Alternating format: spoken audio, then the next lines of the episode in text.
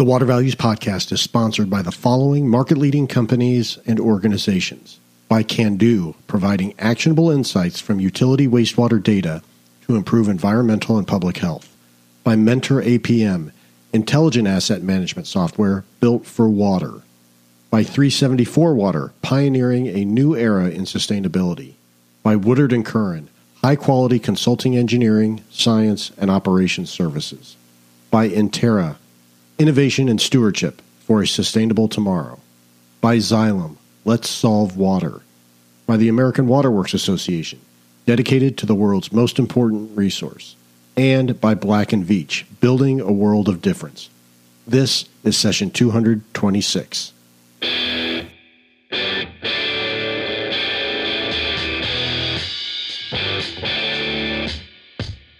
Welcome to the Water Values Podcast. This is the podcast dedicated to water utilities, resources, treatment, reuse, and all things water. Now, here's your host, Dave McGimsey. Hello, and welcome to another session of the Water Values Podcast. As my daughter Sarah said, my name is Dave McGimsey, and thank you so much for joining me. Well, happy holidays and happy new year to all. We have a terrific podcast for you to close out 2022. It's a fantastic panel of water industry leaders and includes Tony Parrott, the CEO and executive director of the Louisville and Jefferson County Metropolitan Sewer District, Robert Puente, the president and CEO of the San Antonio Water System, and Allison Watson, CEO of Woodard and Curran. They do an amazing job discussing the year that was in water and identify some real reasons to be hopeful about the future in the water sector. Well, as you know, we start every show with a big thank you to our awesome sponsors. And our sponsors for 2022 have been Kando, Mentor APM, 374 Water, Woodard and Curran, Intera, Xylem, the American Waterworks Association, and Black and Veatch. And that is a terrific collection of impactful companies that supported water industry education and thought leadership in 2022. And thank you all for your support. It is greatly appreciated. And I'd like for you, the listener, to do, to do me a favor, please. If you work for or with any of the sponsors, please thank your boss or your contact at that sponsor firm and let them know that you appreciate their leadership in the industry through the sponsorship. That simple little note of thanks will go a long way, trust me. And as long as you're letting the sponsors know you appreciate their support of water industry education and thought leadership, why not leave a rating and review on Apple Podcasts, Stitcher, Castbox, or whatever podcast directory you're accessing the podcast on. It'd be greatly appreciated and, of course, helps others find out about the podcast. And also, please don't forget to subscribe to the podcast. That's also greatly appreciated. Well, without further ado, let's get to our awesome panel, including Allison Watson, Tony Parrott, and Robert Puente. So let's get that water flowing. Well, Robert, Tony, and Allison, welcome to the Water Values Podcast. So great to have all of you back on. We are all veterans here of the uh, Water Values Podcast. So uh, thanks so much for coming on. All, how's everybody doing today? Doing good, thank you. Great, doing great, awesome. All right, let's start off. Uh, this is the Year in Water episode, so uh, we've got a lot to cover, and we're going to try to get it done in about twenty-five to thirty minutes. So we'll start with, um, you know, inflation has been at levels we haven't witnessed in recent memory, and so that naturally leads to a discussion about affordability, and so. Robert, I'm just going to kick it off with you. What what what how is affordability viewed and and what is San Antonio water system doing with respect to affordability?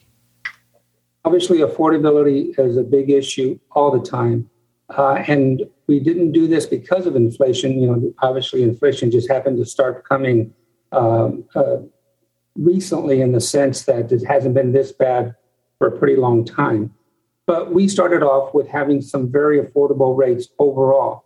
Uh, we have uh, the lowest rates in the state of Texas of the major cities, except for Dallas. And within the United States, we're at the very low end of, of water rates. So we're doing very well nationally also. But as a lot of water utilities do, every five years, uh, they look at their rates and they uh, restructure their rates if necessary. And so it's not necessarily raising the rates, but not uh, how much you charge, but how do you charge? And this was the fifth year um, uh, of the five years that we always do this. And we came out with some recommendations on uh, how to make the still revenue neutral, but how to charge our customers in a more fair way. And what the result was that all of our residential sewer customers, their rates will drop. 83% of our residential water customers, their rates will drop. Revenue neutral, so that means uh, consumer, uh, excuse me, commercial rates will go up a bit.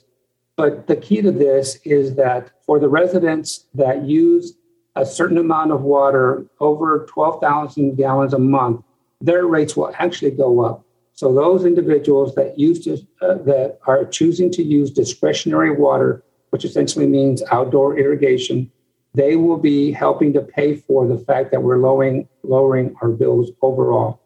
Uh, so obviously, our board, our city council was very happy with that. Our uh, citizens uh, were very happy with that. Uh, but what we what we also done is, unfortunately, San Antonio is a relatively poor community. We have high levels of poverty.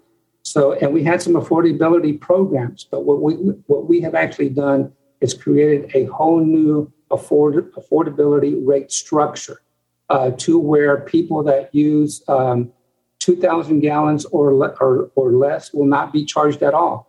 They will uh, be charged their um, fixed fees, but no actual fees for the water that they use. And incrementally, it, it goes up a little bit uh, as you uh, use more water. But overall, uh, our average bill um, uh, is going to be about $61. But if you're an affordability customer and that's 125% of poverty, your bill will only be $25. So from $61 to $25, we feel that that is going to really help our community. Uh, and the way we're paying for this is by a, a charge on everyone's bill uh, to, to be able to pay for this program. So, so the more uh, uh this program grows, unfortunately, uh, we will have a built-in way on how to pay for this. And it has been growing. Um, over the last 10 years or so, the amount of uh, customers on this program has almost doubled. So that's part of the unfortunate circumstances we're under, but it's also part of our outreach. We uh, do a lot of outreach to make sure we find these customers and let them know about these programs and put them into this program. So we are right now in San Antonio with uh, our water rates. That sounds great, Robert. Uh, it sounds like a lifeline rate structure, uh, so that people are paying a little bit, but they get their first two thousand gallons free. Tony, yes. how how does that how does that what does affordability look like and water equity look like in in Louisville? Because I know that uh, uh, Louisville has some programs along these lines. Yeah, uh, you know, affordability is, is really a hot topic, and uh, and there's so many uh, tenets of affordability uh, that we as uh, utilities are trying to address in our communities. Uh, I think uh, the uh, water rate or the, the, the charges that we have for water or sewer services in Louisville are you know at or just above the national average. And during the pandemic, obviously we saw for the first time our uh, the impact of the economy and the impact of uh, the pandemic on how it impacted our rate base. And uh, we saw that there was an, a probably a three to four times increase in delinquent accounts in our system and uh, the increase of uh, bad debt that impacts utilities in terms of our finances and our operations. And so that was a very eye opening experience for us. Um, and uh, what it showed us was is that not only folks that are classified as low income, but uh, normal day uh, uh working middle class folks were struggling with their water and their wastewater bill.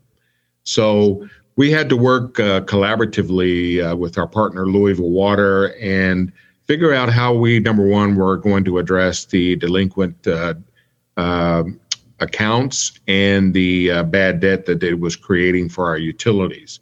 So we worked with uh, a company called Promise Pay uh, that helped us develop a, a real-time app uh, that would be used for um, customers' iPhones and and whatever, to where they could actually, in real time, uh, access a, a way to either set up uh, payments for their delinquent accounts or to uh, set up a payment plan uh, for their delinquent accounts because during the pandemic we had actually stopped uh, terminating service for a period. Um, and so, but we still needed to be able to collect the revenue. So uh, we worked with uh, uh, Promise Pay. They came in, we implemented that that app, the new technology, and what we were able to do is 90% of our delinquent accounts either were brought up to uh, uh, date or they had set up a payment plan. And so that helped us uh, kind of get through that period. And we're still utilizing uh, that application to assist us in uh, helping our customers be able to pay their bill. Uh, in addition to that, uh, on the national scale, there's been this infusion of cash for um, low income water affordability uh, assistance, similar to LIHEAP on the electric side. And uh, we're working with our local community resilience agency uh, to administer a contract to, um, since they are already administering the LIHEAP funds, administer the, the LIHWAP funds that are now available to water utilities and to get that money out to uh, the communities for customer assistance. As far as our agency, we also have a, um, a rate assistance program for senior citizens uh, where they get up to a 30% discount. Uh, we also have a, um, a wastewater rate assistance program for low income residents to where they can get up to a 30% discount on their bills. So, uh, and we think that we are doing a lot to assist uh, customers to be able to afford to pay their bill. Um, and um, the other thing that we're looking at is, you know, how is inflation affecting our cost as far as a utility? And we're seeing impacts of of how it's in fact impacting uh, chemical cost. It's impacting. Um, uh, it's causing supply chain issues on our capital side. Uh, so when you talk about affordability, that is just such a broad topic, but uh, those are some of the issues and some of the highlights uh, here in Louisville. Um, picking up on on Tony, your comment, we're seeing the same thing um, in the utilities that we operate and and some of the capital strategies. So less on the rate side, but some of the capital strategies that we're seeing, you know, in some cases, we're actually advising deferring projects, capital projects where possible, because we do think that some of the construction pressure may cool next year. So we're looking at timing of projects. Also, of course, timing to make sure that we're maximizing grant funding available for capital projects.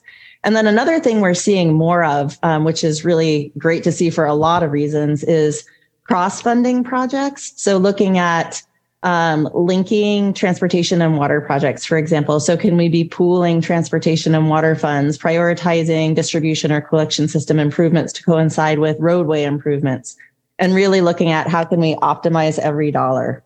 Yeah, that's that is great advice. Uh, are you seeing any other affordability issues in the systems that that Woodard and Curran operates, Allison? Yeah, I mean it's the same that um, we've heard, you know, in San Antonio and Louisville experience. That's pretty consistent. Chemical costs, power costs, disposal costs, and labor. You know, labor's tight across the board. Um, so being, you know, you have to cover that, right? You still need operators, and you need to be able to um, compete in the in the war for talent, really across the board. So everything's going up. So we're looking for any place that we can really be saving. And that's, you know, in some cases, looking at capital strategies. But, you know, when it comes to the operation side too, and this is not necessarily an immediate or near term thing, but, you know, technology has to be part of the solution longer term. So looking at finding ways to optimize our operations. So we're, you know, where possible, reducing energy and chemical demand. Um, and then longer term, you know, can we be leveraging machine learning and AI to help with predictive maintenance? So we're identifying and addressing problem areas before they turn into emergencies and even incorporating automation to reduce man hours longer term, um, where it's things like routine monitoring, meter reading, um, those sorts of activities so that we're making sure we're, it's the highest and best use of people's time. Thanks, Allison. Now, now you've, you've given me a great fork in the road because you've identified the technology as well as uh, you've all talked about affordability issues, and when I think about affordability in terms of utilities getting squeezed on both sides, both from the consumer being unable to pay as well as those rising costs, one of the things that strikes me is that we could gain efficiencies through scale, and that naturally leads to the questions uh, surrounding regionalism and convergence. And uh, let, let's let's start with Tony this time. Uh, what are your what are you seeing out there from uh, you know consolidation, regionalism, and convergence issues? I mean, are you are you seeing much of that in in the Louisville area? Yeah, you know, we have seen uh, over the last uh, five years a lot of movement uh, in the Louisville area, both on the drinking water side and on the wastewater treatment side. Uh, and it really follows uh, sort of a national conversation of uh, how do we, as a water and a wastewater industry, start to look at collaboration and regionalization as a utility of the future concept. When you talk about economies of scale, when you talk about regulatory uh, pressures and future uh, emerging contaminants and all those things that are really driving up cost of service, uh, we have got to start looking uh, more collaboratively uh, based on a watershed and a holistic approach to address uh, wastewater treatment and uh, stormwater and drainage services, flood protection, et cetera. And so um, here in Louisville, actually, in the we worked in 2018, and we actually changed the state legislature that would allow us to actually go outside of our existing uh, service uh, boundaries and acquire other systems uh, throughout the state. And so for the last three years, we've really been focused on our adjoining and neighboring counties and uh, we have actually uh, been able to acquire uh, systems uh, uh, in two counties that are adjacent to Jefferson County. And so now we actually own and operate wastewater systems in three counties in the Louisville area. And it, it, really was just something that was a collaborative venture working with the Kentucky Division of Water and with local governments to be able to, number one, address aging infrastructure. Number two, address uh, growing regulatory uh, requirements and the constraints that that's putting on uh, smaller rural systems. And then number three is the ability to be able to support economic development.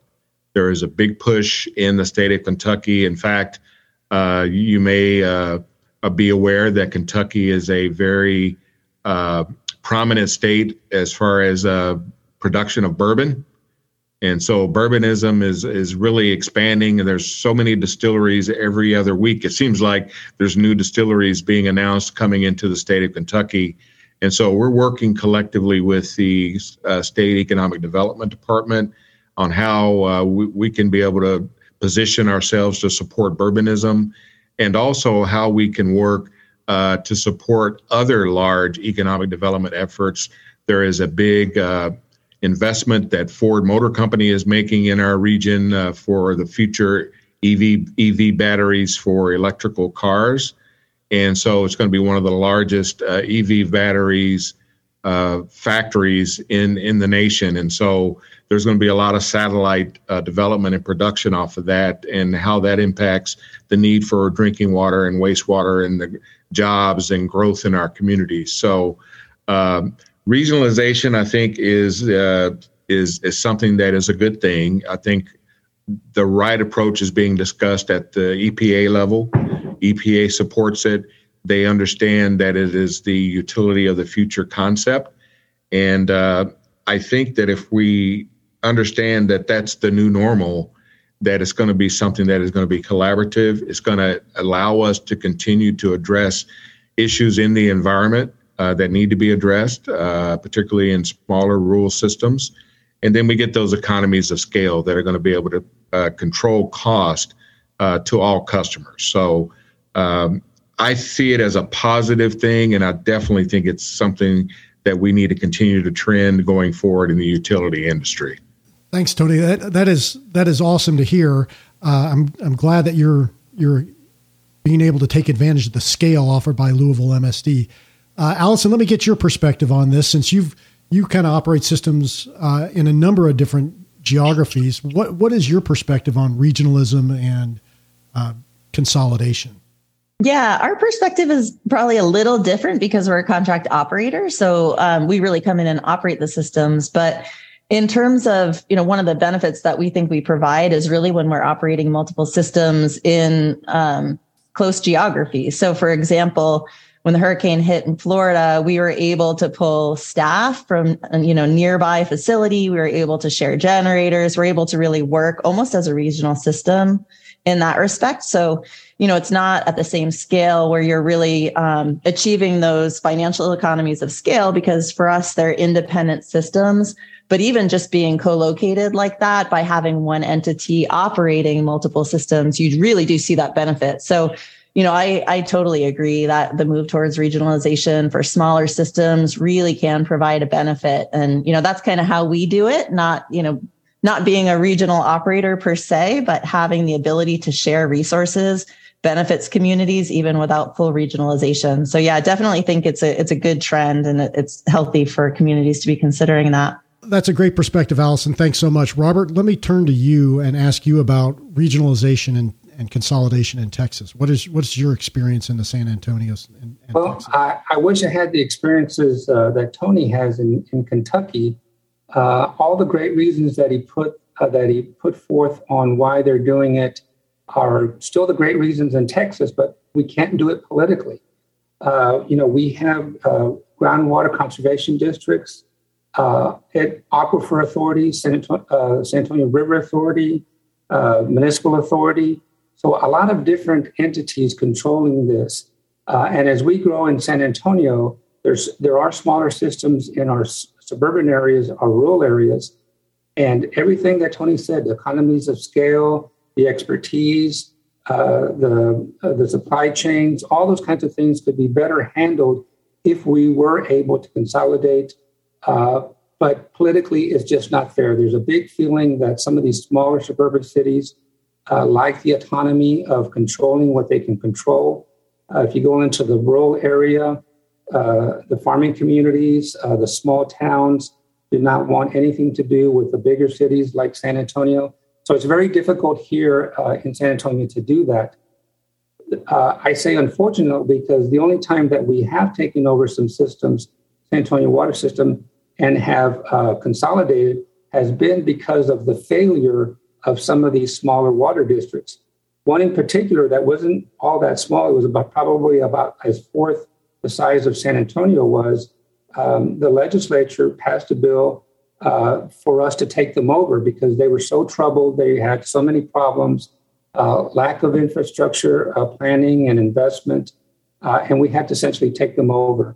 Um, our regulatory, state regulatory authority uh, nudges us uh, to take over smaller, smaller systems that their operators, investment owned utilities, for example, where their operators are no longer wanting to invest in them. Um, so, although they're great ideas, unfortunately, here in Texas, especially around this area, we just cannot take advantage of those. So, I'm going to have to call Tony and get some ideas on how we do Great. Thanks, Robert. I appreciate that perspective. And uh, I think that that matches up with what I see a lot of as well. Uh, just from an aside there, uh, one of the other things that that I think uh, Allison mentioned earlier uh, when talking about affordability was leveraging technology, and so I'd, I'd, like to return to that to that fork of the road, and I'll start with Allison, and since you brought it up, and say, you know, uh, how can we leverage technology, and where are we on adoption, and you know in terms of where you think uh, we've been in 2022 and where we're headed for 2023. So that's a that's a pretty broad question, but Allison, let me know what you think.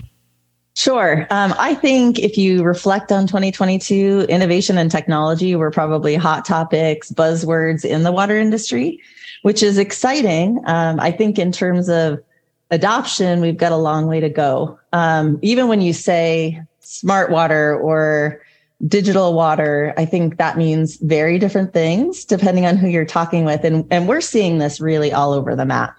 So we, you know, we deal with utilities that are just getting to the point of even digitizing data. Um, so it's a good start. Um, But even for more sophisticated utilities that have taken that step, we're seeing a barrier in terms of the time that it takes to really even determine that the data being collected is the right data or are we missing pieces?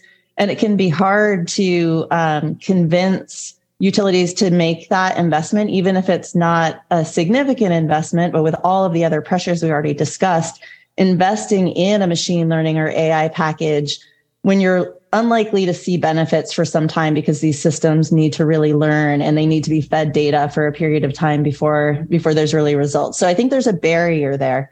But I think we need to figure out how to get past it because at the end of the day what we're really trying to do is not automate all of this stuff. And I think there's a fear of that frankly that these packages are going to you know eliminate operators and we're going to have a machine automating plants. We're really not trying to get to that. What we're trying to get to is that this technology solution can help to provide predictive analytics that help us to avoid emergencies so that we're actually doing um, making the right decisions about how to invest our dollars uh, in a proactive way so that we're avoiding some of the more costly impacts down the road. So you know in some places it's working and and i think what we're seeing a lot of the status right now is these systems are learning. It takes time. Um, and I also think even in the engineering community, there's a little ways to go in terms of adoption. Frankly, you know, I can say this because I'm an engineer, um, so I'm I'm including myself in this category when I say, you know, we're very comfortable with theoretical solutions so we're comfortable with models and when you know when we make a recommendation we know the equation that generated that output as opposed to really being able to leverage the benefits of technology, which is pa- pattern recognition beyond what we're able to recognize. And it's a much more empirical approach. And I think there's some um, comfort level that we need to get to as a community with that, with the understanding that it is a more empirical approach and it can provide better solutions um, than our, our traditional models and solutions. Um, but I do think we need to get there. I think that's part of um, the solution to reducing the costs, really optimizing beyond what we're what we've been able to do in the past. So it's been fun to see a lot of new entrants um, in the water space. Um, I'm I'm really hoping that we can kind of get over this adoption hurdle because I do see that as really the barrier right now. Yeah, I I, I, I, tend to agree with you, Allison. Robert, I think San Antonio is in the middle of a uh, smart meter uh, rollout. Can you talk about that a little and how did you get over the hump? Uh, uh yes, we are. And that hump was uh, more, more of a little mountain that we had to get over. Um, as a matter of fact, we, we thought about doing this uh, maybe about 10 years ago, and the um, it just wasn't there. It was not cost effective us, for us to do it at that time. but as we know, um, and we try not to tell a lot of our customers, the smart meters uh, do register correctly and not like the other meters that tend to slow down the older that they get. So uh, by this time, we were, we were able to show that the return on investment was going to be there. It might take a, a longer than we would want, but it's going to be there. So this is for us, it's about a $220 million project that's going to uh, change out over 6,000 uh, uh, meters to be uh, digital. One one advantage that we had is that uh, the power company here, the electric company, is our sister agency. We're both owned by the city of San Antonio, although we have separate boards and we're not city departments. So we were able to use their platform, um, uh, their uh, synergies uh, with us uh, and the power company to help get over the, those hurdles. But the, the adoption of the idea was difficult you know, we had uh, meter readers, obviously, that had to go out monthly to go out uh, and read these meters, um, and so they were worried about their job, which is uh, which is understandable. What we're finding out is that you know we're probably going to hire just as many people to read that data, to, to understand that data, and to take advantage of that data, so that we can get that true uh, uh, investment back that we're putting into these uh, into the system. So, and as uh, Alan, Allison said, um, it's not just the water meters, but overall innovations that we see, um, as simple as the collection of data, as she mentioned. So I, I think we're, we're, there. I, I think um, the younger our workforce gets, the easier it might be for them to understand and be willing to uh, take uh, some of these new innovative ways and uh, hopefully uh, uh, help us older individuals adapt to all these new technologies that will save time and will save money. Great. Thanks. Thanks, Robert. That's a great perspective and uh, appreciate you sharing a little bit about how you overcame that little mountain.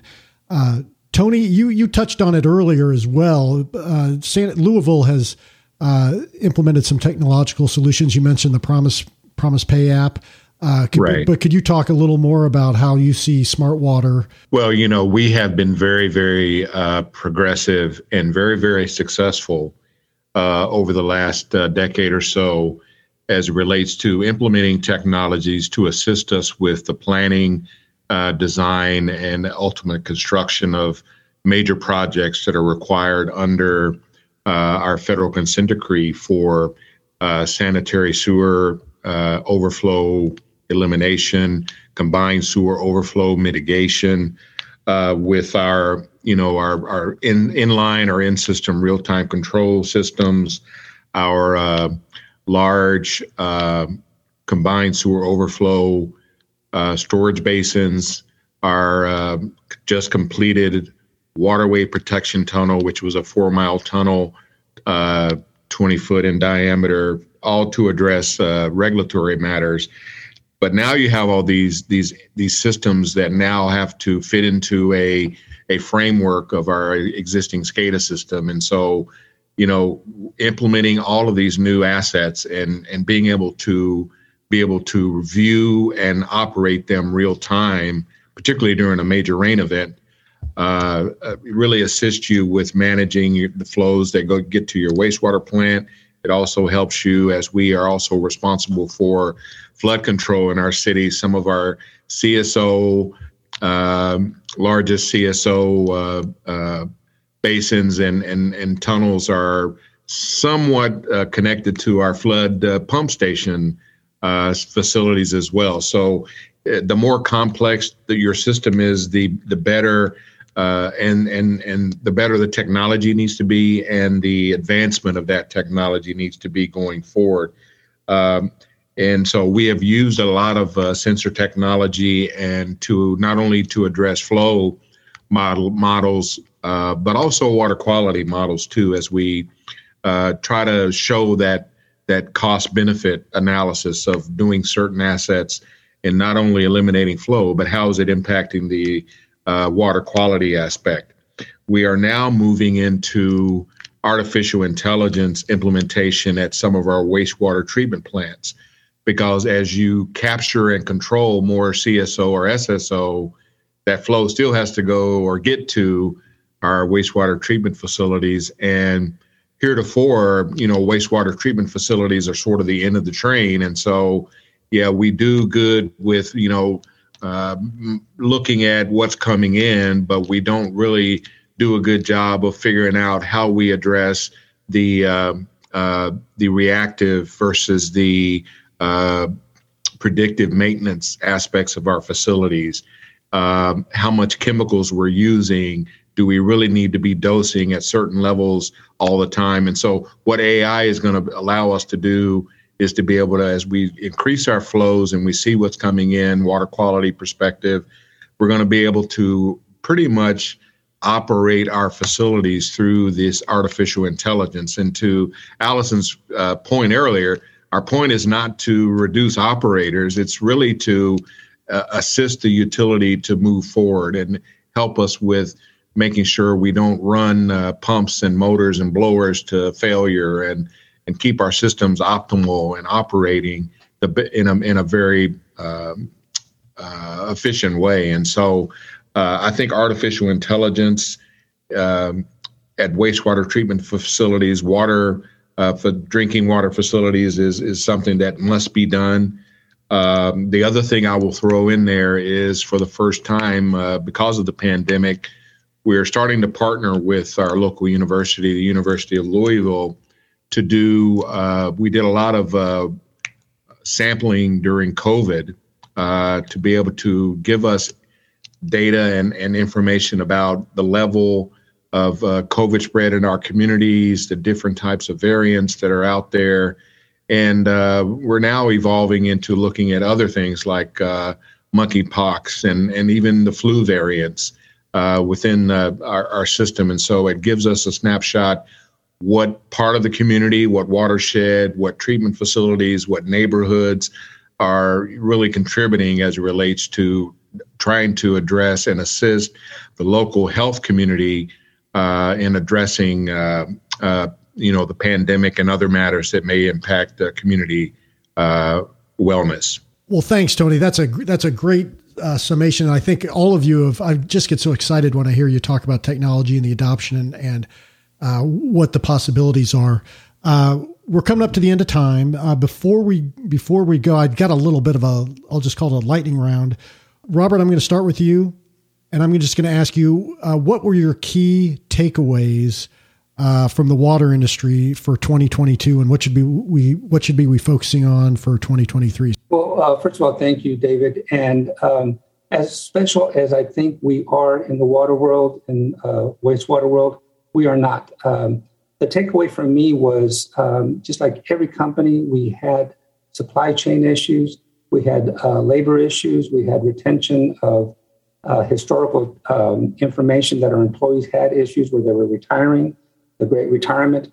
Uh, we were not unique in that way. And um, we have to be as nimble as private industry is sometimes and try to resolve these problems that uh, hopefully are rising once in a generation. For the so the takeaway from me was uh, i'm in it with a lot of other uh, different companies and we can get out of it. Great. Thanks robert. I appreciate that. Tony let's hear your lightning round on uh, key takeaways you know david i uh, am very very uh, uh, positive about 2022 in terms of several things. One is just the infusion of infrastructure investment from the federal government through the Infrastructure Investment and Jobs Act, uh, the Inflation Reduction Act, all of those things that are really uh, putting in what I would call grant money uh, for to address aging infrastructure in our communities.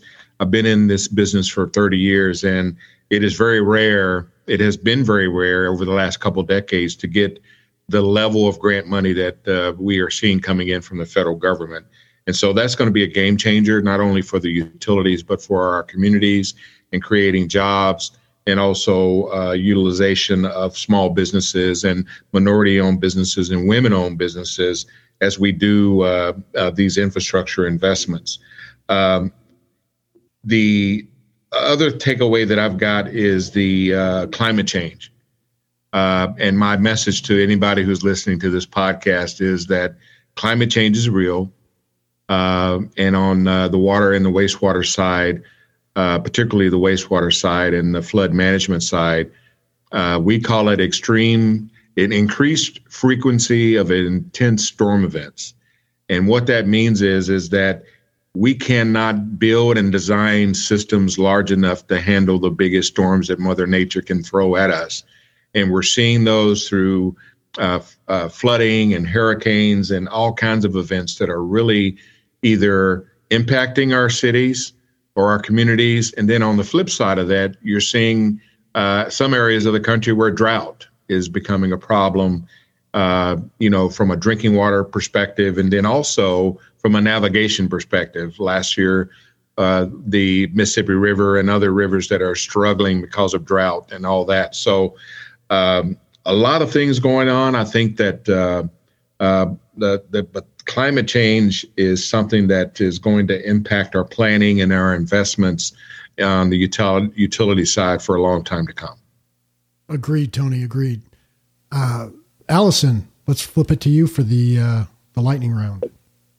Sure. Um, well, we've been watching on the private sector ESG rising over time, and I think one of my key takeaways for 2022 is that it's here in the water sector, whether we're using those words or not. But a lot of the things that we've been talking about, everything from circular economy and resource recovery and climate change to water equity and affordability, right through to the water energy nexus and decarbonization of the water space. Um, and we're seeing that that too in terms of the priorities for IIJA and IRA funding. So I would say my takeaway from 2022 is whatever words we're using, um, that influence has hit the water sector in terms of what's hot. And um, I think paying attention to that is important as we're looking for you know how we're going to fund projects in the future and what our our rate base our ratepayers are ultimately going to be looking for um, in addition to providing exceptional um, customer service like we always do. So esg would be my takeaway. Awesome. Well thank you all. You've been tremendous. Uh, just a fantastic panel. Uh, i wish we could have another hour to talk because you know uh, allison you brought up esg Tony mentioned climate change and the Inflation Reduction Act, and uh, so I think there are just so many so many different ways we could go about this. And and Robert mentioned some great topics as well. And I, I just think uh, with the thumbnail of time we've been provided, I think uh, you guys have not absolutely knocked it out of the park. I wish all of you a wonderful holiday, and we'll see you in 2023. Happy New Year to everyone. Thank you, David. Thank you, Thank everyone. you so much. Yeah. Yes, thanks for having us. Oh, absolutely. All right, bye, guys. Thank you. Well, thank you so much to each of our panelists, Robert, Allison, and Tony, for sharing your amazing insights. I'm so appreciated you took time to lend your perspectives on water for the year 2022 during the brief time we had together. I wish we could have talked longer. You were absolutely fantastic, and we are so appreciative of the work you do in the water sector. Well, I'd love to know what you, the listener, thought about the panel discussion. Please check out the show notes page for info and links on this episode. Just Google the Water Values Podcast, click the first link that comes up. That's our home on the web. Again, Bluefield Research and the Water Values Podcast are not affiliates. We just have a joint marketing arrangement. And as part of that, Bluefield gives us a home on the web. So thanks, guys, and Happy New Year to you, everyone over at Bluefield. If you still use Twitter, you can tweet about the podcast using the hashtag water values and tweet at me using my handle at DTM1993. You can email me at david.mcgimpsey at dentons.com and you can sign up for the newsletter at that landing page I mentioned earlier as well. Thank you again for tuning in this year and for this episode, and I hope you make it a great day, a great holiday, and a great holiday season. Plus, I want to give a huge thank you again to our terrific sponsors. Sponsors of the Water Values podcast for 2022 include Kando, Mentor APM, 374 Water, Woodard and Curran, Intera, Xylem, the American Waterworks Association, and Black and Veatch. This show would not be possible without those great companies and industry leaders. And again, thanks for listening and for subscribing to the Water Values Podcast. I truly appreciate it, and I hope you all have a wonderful holiday and a happy new year. Thank you so much.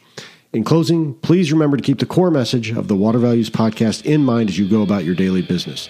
Water is our most valuable resource, so please join me by going out into the world and acting like it.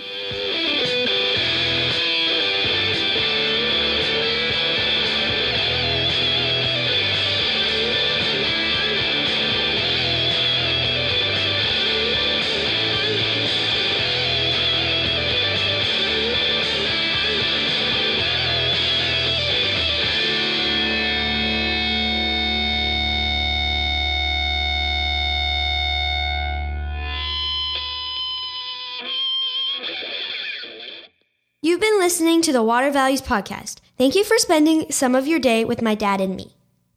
Well, thank you for tuning in to the disclaimer. I'm a lawyer licensed in Indiana and Colorado, and nothing in this podcast should be taken as providing legal advice or as establishing an attorney client relationship with you or with anyone else. Additionally, nothing in this podcast should be considered a solicitation for professional employment. I'm just a lawyer that finds water issues interesting and that believes greater public education is needed about water issues. And that includes enhancing my own education about water issues because no one knows everything about water.